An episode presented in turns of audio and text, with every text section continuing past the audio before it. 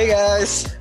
Hai semuanya, balik lagi. Hai di Kuningan Pop. Kuningan Pop. Anyway, gue Hafiz. Di sini, ntar kemarin kalian udah pada dengar belum episode pertama kita? Episode pertama kita di Into the Kuningan Pop World. Into the Kuningan Pop World. Mungkin kalau kalian fans K-pop yang udah lama udah paham tuh, itu maksudnya ngambil kata-kata apa itu? Kayaknya kita sebenarnya yang ngikutin debut salah satu girl group terbesar di K-pop. Soalnya kita harapannya bisa segede mereka ntar. Amin. Yongwoni, Soyushide, Apuro, Soyushide. Oke, anyway, di bulan Juni loh, Fis, udah half, kita udah menuju setengah jalan di tahun 2020. Cepet banget ya, nggak kerasa. Cepet banget. Kemarin padahal Maret, April tuh berasa kayak lama gitu hidup. Maret, April, apalagi kan dengan COVID, dengan work from home, self-quarantine. Sekarang juga udah Juni. Bener. Dan sekarang kita udah mulai bisa ketemu satu sama lain ya. Ya, walaupun masih dengan protokol kesehatan demi mencegah COVID-19. Betul. But anyway, di Korea sana kan karena super canggih ya, Fis. Kayak udah nggak ada new cases juga. Terus tiba-tiba ada apa sih di perkepopan ini setelah COVID ini di bulan Juni ini? Well, since it's June in K-pop and it means that it's already summer.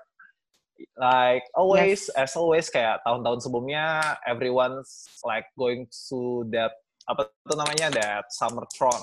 Summer comeback kak, yang banyak kayak banget. Kesannya pokoknya selalu memberikan lagu-lagu pop hits yang kayak rasanya lo pengen berenang di tengah-tengah panasnya, musim panas. Pokoknya kalau misalnya udah atau lo makan es krim gitu kan. Makan ini ya, es kepal ya.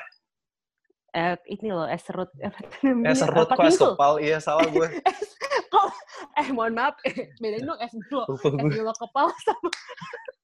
Gue lupa, gue tuh ingatnya cuma kayak es batu dikerik gitu kan, diserut. Lupa gue apa bingung. Ya makanya gue mikirnya tuh es kepal tuh kayak aduh. Maaf ya, mungkin inilah namanya kenapa kita Kuningan Pop, bukan K-pop. Lokal banget ya kita. Ya, anyway, kenapa sih summer song tuh penting banget gitu, Sar BTW? Sampai banyak banget yang comeback bulan ini. Menurut gue ya, apalagi kalau lo udah mengikuti fans K-pop lama, melihat K-pop lama, itu tuh salah satunya kayak kalau di summer tuh selalu ada salah satu, nggak cuma salah satu sih, menurut gue ada beberapa artis sih yang selalu terkenal memberikan summer pop, summer song yang kayak super catchy, yang super diinget dan super pasti kayak pasti kalau dia yang comeback di summer tuh seru banget deh gitu. Bener banget. Kalau misalnya kalian ingat-ingat dulu-dulu tuh, pokoknya kalau misalnya waktu masih ada zamannya SISTAR, kalau misalnya summer comeback, itu pasti orang-orang nungguin SISTAR. Terus habis itu sempat masanya jadi ada Girl's Day juga, pasti yang kayak... sorry, gue sambil nyanyi. Salah itu bukan summer, itu bukan yang summer. Itu bukan yang summer. Berarti bukan yang summer tuh ya? Yang summer tuh yang Darling, gitu. Kalau Female President tuh summer bukan? Female President tuh summer sih, tapi mereka tuh mulai ngejar summer tuh saya ingat tuh semenjak Darling, Hello Bubble. Hello Bubble bahkan bukan comeback banget ya. Nah, terus habis tuh jadi nih semua orang banyak deh yang kayak obsess. Yang jadi kalau bisa tuh kalau misal tahun itu summer tuh identik sama lagu itu gitu. Betul. Nah, dan nggak terkecuali nih Fis dibuat tahun 2020.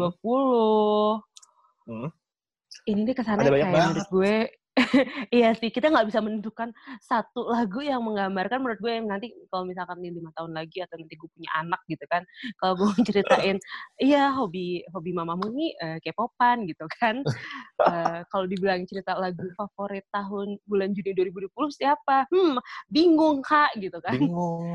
Bingung banget. Itu tuh kayak macem-macem coy, dari yang nunggu banget sampai yang udah mendunia banget yang kesannya megang K-pop zaman sekarang ya Beb. Megang K-pop ya benar banget. megang K-pop. Iya, nggak usah kayak kalau lu ingat K-pop tuh pasti kayak adalah terus nama-nama grup yang comeback di bulan ini. Dan yang salah satunya mungkin yang baru-baru ini gede banget itu Blackpink kali ya.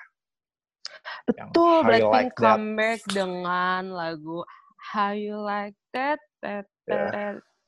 Supaya ini gue sorry aja ya for blank, tapi gue kalau awal denger actually don't like the song at all karena it's kinda annoying, but seperti lagu-lagu K-pop lainnya, the song is stuck on my head dan masuk on repeat playlist karena oh my god. Oke, kayak gotta admit that part is so catchy. Gue mungkin nggak bilang itu annoying sih. Gue mungkin akan bilang kayak, kayak Blackpink tuh always have this formula on the song yang kayak always have this catchy lirik dan beats yang agak unified gitu loh. Jadi kesannya lo pasti kalau ngelihat, lo kalau dengar lagu Blackpink tuh kayak, oh ya gue inget lagu ini, lagu How You Like That, Kill This Love, Do Do Do. Jadi I would like to tell maybe this is like one of their strategy gitu loh. Yeah. Strategi untuk menggait pacar kan pasar. Pacar. Pengen gait pacar kan nih. Enggak Kak, soalnya kan jadi inget. Soalnya di Juni juga banyak beb yang pacaran. Anyway nanti kita bahas kok. Ya, yeah, tapi itu benar sih. Kalau misalnya, ya sebenarnya kalau Virvir ini tuh kayak do 3.0 atau mungkin kalau mau lebih parah lagi Bumbaya 4.0. Ya, gue lebih kayak Kill This Love kali ya. Kill This Love and Do Do Do kalau gue. Iya. Makanya sih ya, emang sama kayak Hafiz, gue juga stuck banget di otak gue. Literally right. Gue habis pulang kerja selama di kerjaan tuh gue pakai earphone dan kayak oh my god. Ini pasti juga itu on repeat. Dan itu partnya keren banget sih karena menurut gue nggak cuma lagu, secara visual mereka of course aduh gila para mereka jadi cantik sih.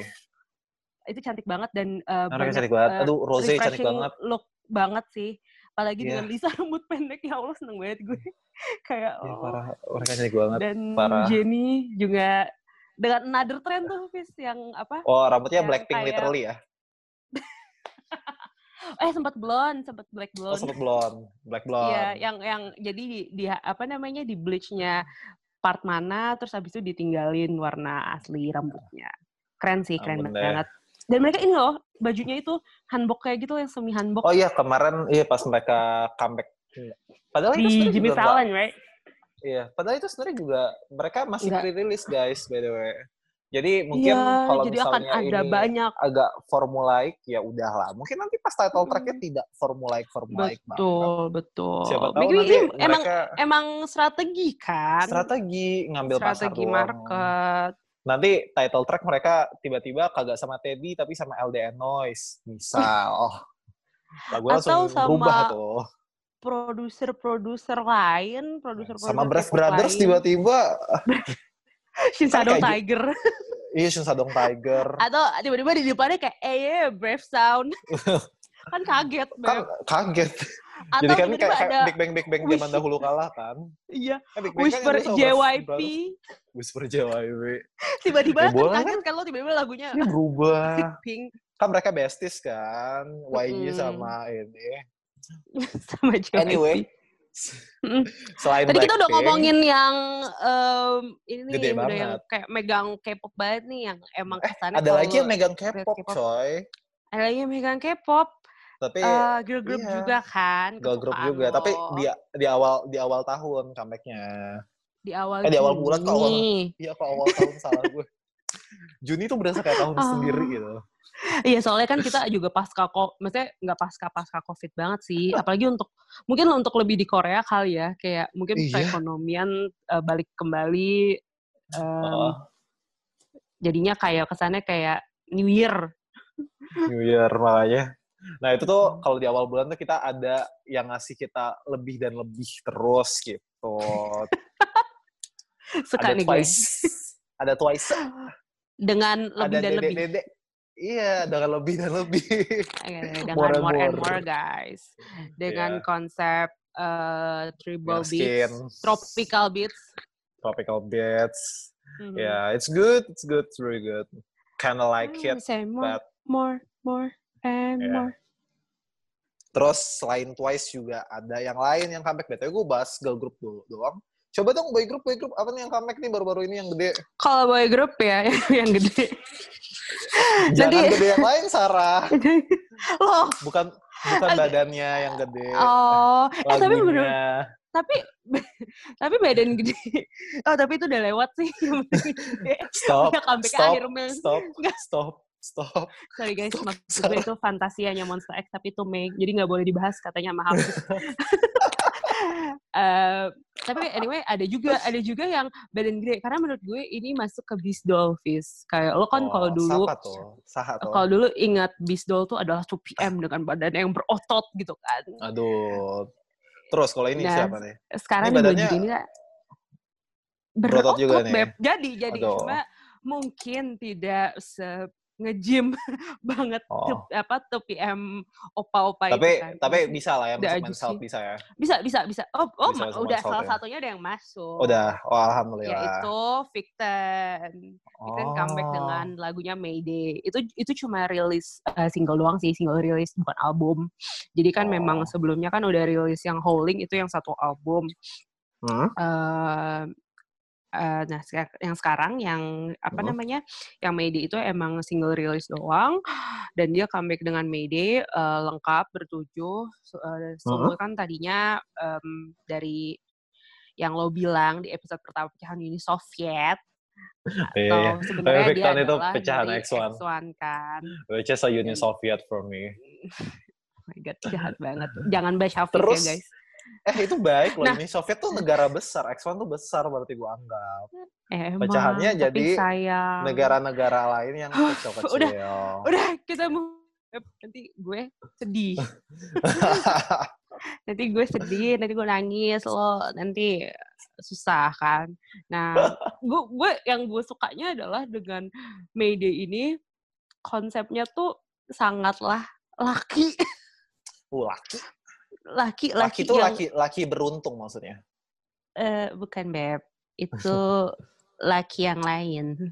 Ini tuh maksudnya gue sukanya laki tuh soalnya dia dengan seragam hitam-hitam kayak seragam gegana gitu loh bos.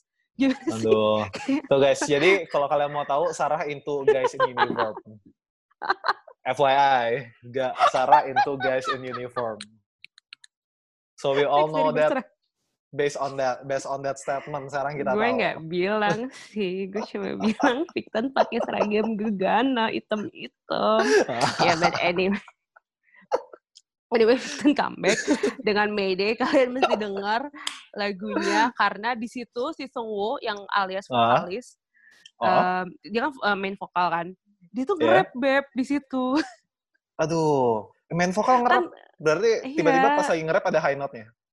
Enggak juga sih. Cuma maksud gue dari situ tuh kayak lo mungkin kalau ngelihat siapa ya, lo suka main vokal yang lo suka tuh siapa sih Fis? Misalnya main vokal si mungkin kalau yang terkenal. Hassel enggak vokal ya? Main vokal Hassel. Lebih ke istri sih kalau itu. Lo. Oh, baik. Misalkan Hassel, misalkan Luna. Lo kalau Hassel nge-rap tuh lo rasanya gimana sih kayak Hassel nge-rap BTW guys. FYI Hassel nge-rap. Oh baik. Ya nice dong. Hassel nge-rap sih. Itu tidak ngerap, nice. Itu lebih ke nyanyi. Itu tidak ada ngerap-ngerapnya menurutku itu nyanyi. Oh, ngerap jadi, sih. Jadi nyanyi cepat. Jadi ngerapnya semai. Nyanyi tapi cepet aja. Nyanyi cepet ngomongnya. Kalau menurut gue. Nah, gue sukanya tuh di sini tuh semua menunjukkan hal talent lainnya yaitu dia ngerap. Dan salah satu kan bertujuh tuh. Kan selama ini kan gue emang fokusnya kan ke yang dulu diproduce kan kayak Seungwoo sama Byung-chan yang pernah ikut diproduce X101. Terus di sini tuh gue jadi tuh yang leader ya. Betul, yang leader yang tatoan beb. Oh ingat langsung oke. Terus ya tatoan dan masuk Men's Health. Oke, lanjut ya. Nah, terus ada satu orang di sini yang sangat caught my eye, yaitu Im Sejun namanya. Karena dengan seragam gegana itu tidak lengkap kalau rambutnya tidak cepak, beb, tidak ABCD, abri bukan cepak doang. Nah, itu gue jadi suka deh. Itu ada kalau dari gue boyband itu sih yang di Juni ini tuh yang kayak wow. Ya, dia juga di Juni awal kalau nggak salah sama kayak Twice. Awal. Tapi kalau ngomongin soal anak waktu promosinya. Kalau ngomongin produce ya, gue tuh keinget bulannya juga banyak banget anak alumni produce dan anak produksi yang comeback. Betul dan banget. Itu kalau yang gue ingat tuh, itu kalau misalnya dari Produce 101 aja, itu ada Weki-Meki, ada Weki-Meki dengan Upsi, WJSN dengan Butterfly, terus ada DIA. Tapi kalau DIA yang anak Cheonnya kagak ada. Jadi ada Katie-nya sih tapi. Cheon. Terus habis itu ada satu lagi? Sony? Katie. Oh, Katie-nya yang nggak ada. Katie-nya ada tapi. Oh, terus yang nggak ada kan ada dua kan? Si... Oh, yang nggak ada Somi. Ya, yang nggak ada Somi. Ya. Ya, terus satu lagi ada Nature. Kalau Nature ada Sohi di dalamnya. Sohi itu kalau kalian ngikutin Produce 101 yang nomor 15. I remember Sohi. Ingat kan? Dia tapi nggak di IOI kan? Dia nggak di IOI. Dia di IBI. Kan? Dia dulu IBI namanya. Oh, I see. Pokoknya alumni lah ya, Beb. Alumni. Terus habis itu mereka comeback dengan, menurut gue lagu-lagu mereka sangat bagus. Apalagi kalau gue pengen mengitukan sih, gue pengen menitik beratkan ke sebenarnya gue lebih pengen kalau misalnya yang bagus transformnya A-Cin Nature sih, karena menurut gue Nature dari grup yang sangat-sangat nunggu terus bisa comeback dengan lagu seperti ini. Kalau misal kalian yang suka-suka girl group zaman dahulu kala, kalian ingat kan dulu pernah ada masanya lagu yang terkenal tuh kayak Stellar, kayak AOI, yang seksi-seksi, catchy. Tapi kalau misalnya lagu dia baru Nature ini, they take their mature side, nggak kayak literally sexy road, tapi kayak empowering gitu, kayak sensual sih menurut gue. Jadi dan MV-nya sangat horror. Jadi you guys should watch this karena ini bukan cuma horror, tapi ada darahnya asli. Ada orang yang cerita kayak mau dibunuh diri, ada orang yang ditusuk-tusuk pakai gunting, ada orang juga harus yang buat trigger warning ya. Iya sih. Tapi itu yang uncensored. Kalau kalian mau nonton yang uncensored bisa, yang censored juga ada. Dan itu ada yang di-choke juga, coy. Oh. Antar member saling choking each other. Wow. So kinky, right? Maksud gue bukan kinky. Gue mau bilang itu menyeramkan sih. Salah kata menyeramkan. Sebenarnya mau bilang itu menyeramkan, tapi kalau interpretasi kinky ya baik. Salah kata. Anyway, terus mungkin bagi kalian silahkan menonton kali ya, biar kalian bisa menentukan lebih seram atau seperti kata Hafiz, kinky. Terus habis itu juga ya masih kalau yang gede banget yang gue inget ada WJSN. WJSN ya they give their best album so far, dan menurut gue album of the year tahun ini sih. Really? So far ya. Seriusan. Gue kalau ngomongin produce jadi inget satu lagi sih, lo belum menyebutkan apa satu grup, tapi dia bukan alumni. Oh. Karena mereka masih di dalam perprodusen. Oh, masih dalam kontrak sih maksud gue. Yang lagu X-1 itu adalah comeback favorit gue dari girl group. Gila, Sarah seneng banget denger ini, geng, sumpah.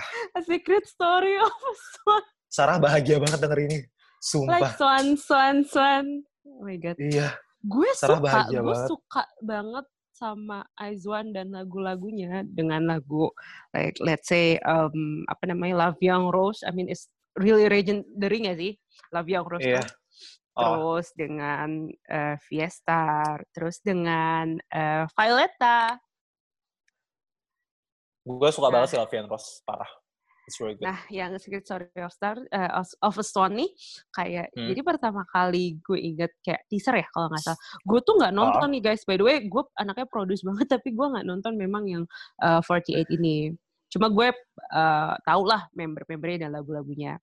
Nah, pas gue lihat teasernya tuh lucu banget. Jadi ada, I think One Rick version and Diary version ya.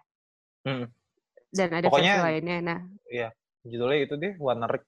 Gue inget ya. Nah, itu tuh ada juga yang Diary version. Jadi di Instagramnya dia tuh kayak ngebeberin diary. Awalnya gue kira ini Instagram online shop jualan diary, Beb. Ternyata ini Instagram IZ*ONE. oh baik, so cute gitu kan. Ternyata memang itu adalah versi album-album mereka. Dan mereka tiba-tiba gue kira dengan teaser yang seperti itu akan lagunya yang kayak oke lah, I will expect it like Violetta or La Vie en Rose. Ternyata beb. Tapi ini menurut gue menurut gue ini contoh ketika kalau misal kalian dengerin IZ*ONE, kalian akan menurut gue ya, Violetta dan Fiesta itu adalah La Vie en Rose 3.0. Dan ketika dia ngeluarin Swan, itu sangat beda banget menurut gue. Secret story of a swan. Iya, secret story of a swan. Gue cuma ingetnya like swan. Yang gue inget itu doang. Itu karena itu that part sketchy. Terus habis itu kayak they finally branch out from their formulaic yang kayak kita bahas di awal tadi soal Blackpink. Betul. Which is a good thing sebenarnya. Mungkin. Jadi kayak ada variasi di diskografi mereka juga nggak sih? Jadi diverse. Betul. Walaupun mungkin buat kalau yang kayak gue, I don't really like this song because it's not my cup of tea. Gue lebih prefer lagu yang kayak La Vie en Rose. Kalau misalnya mau berubah mungkin kayak highlight gue sukanya mereka. Cuma I think it's good for them to change their title track root choice apa ya namanya? Pengarah arah title track. Kayak warna lagunya mereka nggak sih? Bener, jadi berubah gitu. Which is a good thing sebenarnya karena lebih baik kalian branch out daripada kalian stuck di tempat yang sama karena zona nyaman it's not a good thing guys. Jadi kan bisa juga mencaplok fans baru seperti contohnya saya yang tiba-tiba jadi kecanduan kan. Sarah jadi suka IZ*ONE sekarang. Anyway, selain ada IZ*ONE, ada apa lagi? Selain anak-anak produce nih. Anak-anak produce kan kita udahan tuh. Comeback-nya mungkin gue lumayan stand out di Juni ini. Yang gue suka tuh ada dari Korean band. Jadi masuknya mungkin nggak idol, nggak yang boy group gitu kan. Karena dia kan sebenarnya siapa band. Tuh?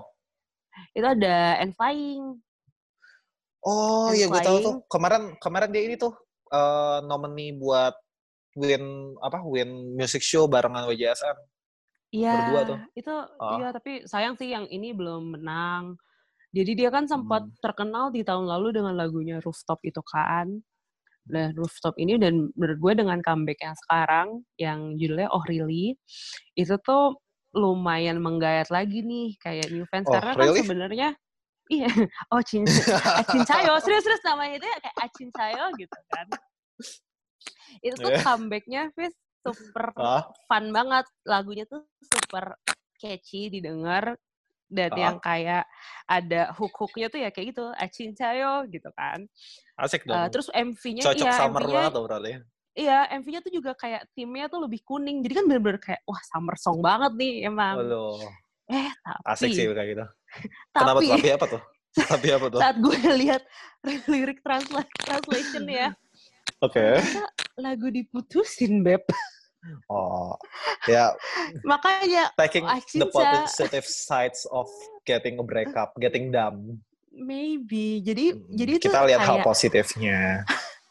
Jadi itu ibaratnya perspektif lo diputusin, terus lo cuma bisa ngomong, really? Beneran lo? Kayak, serius lo? Kayak sampai di tahap itu. Akhirnya dibikin lagu deh. Wah, gila sih gue kayak. Wah jenius sih, kayak lo saat lo patah hati tapi ada lagu ini tuh kesannya kayak ya at least meredakan patah hati lo lah. Ini tuh lagu A-Cin Chayo ini. Dark banget gitu. Betul. Masa patah hati terus dengernya lagu yang kayak tadi tuh yang lagu yang sedih kan kayak makin menyayat hati kan. By the way si N-Flying ini juga ada juga lo lulusan produce. Jadi kan dia vokalisnya kan ada dua sekarang. Betul. Ada anak produce juga. Kalau yang ini original itu ya? Semua idol di K-pop sekarang kayak semua idol di K-pop orang kronis. Ya banyak sering terjadi di generasi sekarang. Generasi survival show ya, Bo. Yeah, we're going to talk about that later ya. Iya, nantilah itu. But anyway ya itu si namanya Hwi Sung itu baru terus tadinya Song Hyuk vokalis originalnya. Terus sekarang ada dua deh. Itu yang gue suka. Sama satu lagi, maybe, karena tadi udah lagu Summer juga. Ini gue akan bahas lagu Summer lagi. dari boy group-boy group ini sangat enak banget sih. Ada Seventeen. Oh iya gue tahu tuh yang rame banget di TikTok kan. Rame banget di TikTok. Lagi rame banget. Yes, Seventeen comeback dengan lagunya Left and Right. Dan di TikTok ya, kayak, dia ada Left and Right Challenge. Ya, yeah, I love that song. It's fun. Dan gue inget banget, gue inget tuh ada Chungha. Ada yang videonya Chungha. Ada video, yes, Chungha juga. Ada yang Chungha, ikut ada yang challenge Eping. Left and Right. Eping sama si Naon sama si Enji itu pada kaget loh web kayak sebentar. Mereka kan yang dari Seventeen tuh ada Hoshi sama Fernan. Terus yang Eping tuh sama Naon sendiri sama Enji sendiri. Terus pada kaget kayak mohon maaf mereka kagak pernah kelihatan dekat tapi tiba-tiba bikin challenge gitu kan. Ini firasat gue sebenarnya tuh mereka udah saling tukeran sandwich tau. Sandwich ini Kigayo sebenarnya. Hey. Muncul skandal ntar gue lagi. Ntar muncul skandal, Beb. Enggak lah, normalize pertemanan antar girl group dan boy group. Betul, biar menyenangkan kayak generasi biar menyenangkan. Iya, biar kan jadi kayak kita ngeliat mereka aja kayak kaget. Padahal dulu kalau band dulu lu pelukan, lu apa sih namanya kayak hangout bareng, foto bareng dengan kayak skinship gitu kayak ya elah biasa banget gak sih? Benar. Makanya ya kita akan bahas ini lebih detail kok nanti ke depannya, anyway. Dulu tuh kalau gue suka tuh itu si siapa, Nicole sama Kibum. Aduh, itu lama banget sih. Yang Nicole satu Kibum. Geng. Gue tuh ingatnya ini si kan, Kabi sih. Oh ya, speaking of summer song zaman dahulu kala yang sangat terkenal. Oh my God, Kabi song. Itu gede banget dulu. Oh my God, kapan lagi sih Bob kayak girl group of the year. Tiba-tiba sampai boy group of the year. Itu gede banget. Iklan buat taman air, water park. Dan itu kebayang nggak itu lagu CF, tapi itu gedenya segede lagu yang kesannya title track. Nah makanya itu dulu zaman kayak satu negara omongin nggak sih? Iya makanya satu waktu zaman dahulu kala tuh jadi makanya sampai sekarang tuh banyak yang masih ngincer that summer song trend. Betul. Kayak tapi ya semoga dengan summer song yang kayak tadi gue bilang yang Left and Right dan dia kayak apa namanya, dengan kan sekarang juga ada platform TikTok ya, kayak jadi bisa orang bisa ngikutin challenge, ngikutin apa itu bisa menjadi tersebar juga sih karena karena menurut gue ya introduction juga ke K-pop gitu loh. Karena menurut gue suka sih sama challenge ini soalnya tuh banyak kan, jadi tuh gak cuma Seventeen doang sebenarnya yang kayak bikin lagunya untuk dijadikan TikTok challenge. Mungkin kalau yang sempat viral juga itu ada Any Song yang itu Anomore, kayak itu juga semua artis melakukan challenge-nya Any Song challenge itu, dan bahkan nggak artis, bahkan yang kayak muggles or locals, muggles maksudnya yang kayak yang nggak into K-pop banget, yang nggak tahu bahkan K-pop gimana. Tapi itu bener sih, ini mungkin agak pengingat sih, mungkin nanti kedepannya artis-artis K-pop lain yang pada pengen bikin TikTok challenge, bikinlah yang kayak Left and Right sama Any Song yang gampang menyenangkan, bukan naro main koreografi kalian. Koreo yang satu koreo performance yang susah banget, satu lagi koreo senang-senang gitu, kayak ampun kayak, dah ngapain maaf, bikin TikTok challenge begini. Kita bukan trainee, kita bukan orang idol biasa yang bekerja di Kuningan. Mungkin next kita bikin new face Left and Right. Oh iya boleh, bikin Left and Right. Beneran HI lagi kayak Any Song. Iya guys, jadi dulu gue sama Hafiz pernah bikin Anumore challenge di depan HI. Agak malu-maluin sih, but anyway. Next. Anyway, ngomongin introduction and TikTok, kemarin kita K-pop fans sempat kerja. Bukan kerja sama sih. We kinda make a movement. Kayak somehow bersatu, ya. Kita waktu itu, bukan kita sih, well the K-pop fans in US was able to nge-hijack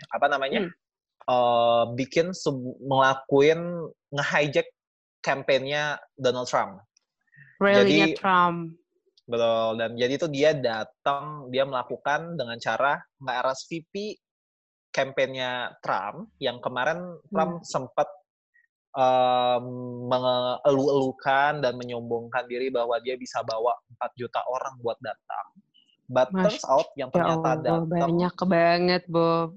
Ya makanya kan 4 juta. Terus mereka tuh udah nyiapin panggung di luar gedung, nyiapin kursi yang gitu-gitu. Ternyata yang datang cuma 19.000. Bayang nggak? 19.000 itu GBK juga nggak kurang ya? Iya makanya gue lupa 4 juta apa 2 juta. Pokoknya banyak banget deh dari itu, kayak berkali-kali lipatnya itu. Dan bahkan di stadionnya aja, itu sebenarnya kapasitasnya 52.000. Terus yang datang cuma 19.000. Dan itu bikin K-pop fans dibahas di banyak media massa, apalagi di media massa yang super critical gitu. Bahkan kemarin kita tuh bahas, gue tuh ingetnya tuh kemarin kita dibahas sama asumsi, masuk asumsi kayak wow, who will have thought K-pop fans masuk asumsi. Karena ini nggak sih, karena ibaratnya mereka nge-troll just for the sake of the kayak itu salah satu for good political gitu. Choice-nya, iya, maksudnya yaitu menyatakan kalau misalkan K-pop fans tuh bisa make a movement juga untuk untuk menyuarakan suara mereka kalau sebenarnya they do not support Donald Trump. Betul, dan gak cuma itu guys, kalau kalian ingat kemarin tuh kita sempat ada kasus yang mungkin yang semua tuh awal mulanya karena kita ngerubah kategori hashtag di Twitter sih ya. Yang White Lives Matter untuk mengkontra movement-nya Black Lives Matter. Benar, dan itu jadi kategorinya K-pop. Isinya cuma fancam K-pop tuh hashtag sekarang. Di White Lives Matter itu mereka semua kayak, I think one of them kayak juga meng-hijack or yang kantor polisi salah satu negara bagian di Amerika itu. Was it? Iya, dia nge-hijack program aplikasinya. Iya, iya. Jadi disuruh K-pop fans kan? Itu K-pop fans. Dan isinya jadi isinya fancam kan? Fancam doang. Terus akhirnya aplikasinya crash dan fancam yang selama ini annoying bagi gue kalau ngeliat berita tiba-tiba menjadi savior in social movement. Gue gila sih itu, gue kagum sekagumnya sih itu kita bisa kayak gitu tuh. Mantep sih. Betul. Kayak jadi orang-orang yang juga mendukung social movement-nya Black Lives Matter juga jadi kayak, tahu nih K-pop fans tuh is our ally gitu loh. Nah, dan kita tuh benar-benar bahas. Ini cuma mau reminder aja sih kita. BTW K-pop fans gak cuma sekarang-sekarang ini sih bikin a good cause. Betul banget. Sebenarnya dulu-dulu tuh juga. Kayak kita, gue ingetnya tuh dulu yang ini, waktu zaman kebakaran hutan tuh sempat ada yang bikin. Yang di Australia? Iya di Australia, ada yang bikin charity-nya. Terus banyak mungkin kalau banyak banget. I mean sebenarnya sesimpel apa ya, Fis? Kalau misalkan gue ya sesimpel, misalkan kan kalau gue kan maksudnya following gue kan yang lokal-lokal. Itu tuh sesimpel untuk melawan COVID, untuk melawan kekerasan kekerasan seksual atau yang di perempuan domestik itu banyak banget sebenarnya. Dan gue sangat mendukung itu. Lo bisa mendonasikan atas nama idol lo. Nama artis lo. Nama artis dulu tuh, dan apalagi kemarin dengan itu, dulu tuh kan BTS itunya UN gak sih? Apanya UN, gue lupa. Ambassador UN. Global Ambassador. Itu mungkin kinda reminder bahwa sebenarnya tuh K-pop gak cuma sekedar musik sih, tapi bisa juga kita ngasih charity, kita making movement, dan nggak harus di luar negeri doang, kita di dalam negeri kayak diceritain Sarah tadi. Kayak itu banyak banget yang kayak lo bisa berbelanja, even lo bisa sesimpel kayak berbelanja album atau misalkan lo berbelanja kayak merchandise yang emang ada foto opa kesukaan lo atau foto dedek kesukaan lo. Dapat PC ya. Iya, dapat visi. Tapi basically lu juga menyumbang, dan itu sih yang kayak bikin gue sama K-pop fandom ini selama ini tuh kayak salut banget. Dan kalau nggak salah yang BTS tuh juga, BTS kan nyumbangkan buat Black Lives Matter. Terus tuh army-nya kayak fandomnya juga kayak juga nyumbang gitu loh in I think in a equal amount or kayak, jadi sebenarnya kayak oh my god, kita tuh saling-saling ya kayak di K-pop fandom ini. Mungkin ini juga kali yang bikin kita tetap bertahan lama sebagai fans K-pop. Betul. Karena kita nggak cuma buat gambaran movement. Bener, makanya. Apalagi kalau yang baru-baru ini domestik kemarin yang soal Bintang Emon tuh. Oh iya, Bintang Emon. Oh my God. Gara-gara dia kan stand up komedinya itu di video sempat mengkritik penyelesaian kasus novel Baswedan kan. Hmm. Yang menurut gue in a good way sih, karena dia mengkritiknya tentang semua orang mengerti semua. Iya, dengan cara komedi. Tapi sayangnya malah dituduh kalau dia memakai narkotika. Iya. Dan akhirnya fans K-pop ngelakuin clean searches. Yes. Yang dan itu keren banget sih, tapi sumpah. Itu sebenarnya adalah adat sih, ya Allah. Apa namanya? Budaya. Kebiasaan kali ya. Kebiasaan. Ya, karena kan di K-pop kan ada good side, bad side. Bad side itu salah satunya menurut gue itu adalah the antis gitu loh, yang ngata-ngatain nggak jelas idol lo. Makanya untuk para fansnya, mereka melakukan clean search. Jadi yang tadinya fans idol lo yang mungkin namanya jadi jelek, jadi kita bikinlah misalkan idol lo siapa, misalkan Hafiz. Gue nggak mau nyebut satu nama, bingung. Wah, bingung ini bisa banyak. Dita Karang, oke. Okay. Dita Karang, Junjungan. Dita Karang ada hal-hal jelek lah, terus kita clean search-nya dengan kayak Dita Karang best girl, Dita Karang main dancer, Dita Karang yepo. Dan itu kemarin tuh bahkan sangat itu di clear search-nya dengan kocak-kocak juga, Fis, kayak komedian Bintang Emon best boy, Bintang Emon Borahe. Gue tuh ingetnya ini deh, dia tuh jadi kayaknya yang naikin tren ini tuh kayaknya ARMY ya. Soalnya gue inget tuh ada ARMY uridel-nya. Betul. Itu makanya gue kayak wah mantep sih ini. Gue ngerti sih karena kan ARMY kan fandomnya kan gede banget, luar biasa luas. Saking gedenya sampai jadi kayak, di MRT di mana-mana. Jadi kayak dan jadi brand ambassador gitu itu semua.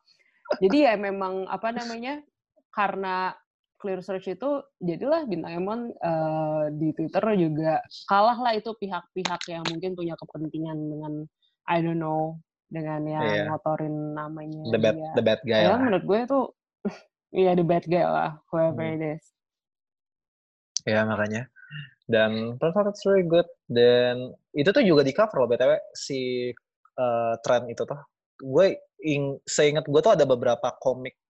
Kan kalau di Instagram tuh sebenarnya kan komika orang-orang yang bikin komik di Indonesia itu banyak yang kalau terkenal gitu kan. Mereka tuh banyak yang cover itu kalau misalnya suka bahas-bahas soal yang sosial gitu.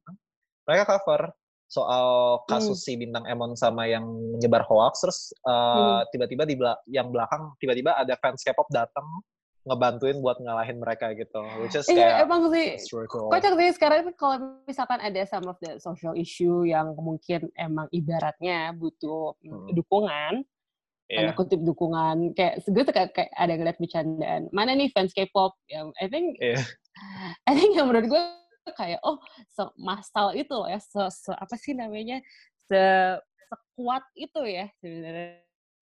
Iya makanya kita saling bersatu. Dan gue harap kedepannya kita bakal kayak gini terus sih kalau misalnya dia kayak gini. That's for the social movement. Anyway, tadi kan kita udah ngomongin Juni tuh apa aja comeback favorit kita dan siapa aja yang comeback. Dan ini akan terus berlangsung loh sampai Juli, guys. Parah sih. Ini akan terus. BTW udah keluar tuh. BTW kalau kalian mau tahu, hari ini juga udah rilis Kuasa sama Suni. Ya, Kuasa sama Suni. Kuasa dan dengan Maria. Dan Suni dengan apa lagunya? Popir Gu. Susah judulnya. Dan ada juga tidak ketinggalan lulusan produce lagi dari X-1, Seventeen atau namanya Woods, nama panggungnya, dengan Equal, stream Equal guys, promosi. Ya kayaknya bagus tuh guys, warnanya bagus lah, gue suka warna album covernya. Nice ya, itu kayaknya I think dia yang desain juga deh. Dia super talented. Gue suka sih. Gue pikir tuh Woods tuh grup loh. Ternyata satu orang. Tenang, lo adalah orang yang ke sejuta mungkin yang ngomong gitu. Ya makanya gue kayak, gue pikir Woods tuh grup. Seungyeon tuh by the way dulu di Unique, guys. Kalau anak Unique. Iya, tau kok. Nunggu itu? Nunggu, tapi sekarang membernya sudah tidak menjadi nunggu-nunggu. Yang satu di Cina main drama, super terkenal. Yang satu sekarang seperti ini. Ya, makanya kita nggak pernah ada yang tahu ya nasib orang gimana. Betul. Selalu anyway. Stand grup K-pop kalian, karena kalian tidak tahu nanti apa yang akan terjadi dengan grup K-pop kalian. Betul.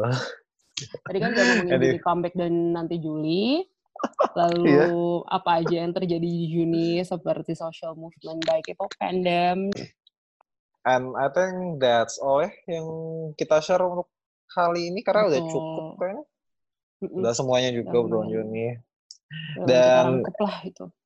Benar. BTW kalian kalau misalnya mau kontak kita juga sekarang udah bisa ya? Iya, di kpop.kuningan@gmail.com kalau kalian punya kritik atau saran atau ide mau kita ngebahas apa ke depannya, please do feel free to send us an email. Betul. Terus kalau kalian yang dengerin kita udah di episode 2 langsung, mungkin jangan lupa dengerin episode pertama kita. Jangan lupa juga di-share kedua podcast kita dan di-follow juga di Spotify ya, biar kalian update terus sama podcast kita dan ke Koreaan.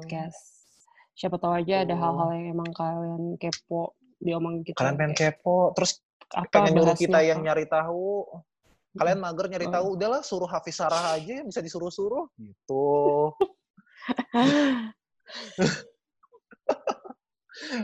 Worker kan, worker disuruh. Worker. Makanya. Yep. Anyway, gue Hafiz. Dan gue Sarah. Thank you for listening to this podcast. It means a lot. Yeah, it means a lot. Thank you for listening to us. And goodbye. Dadah. Dadah. Annyeong.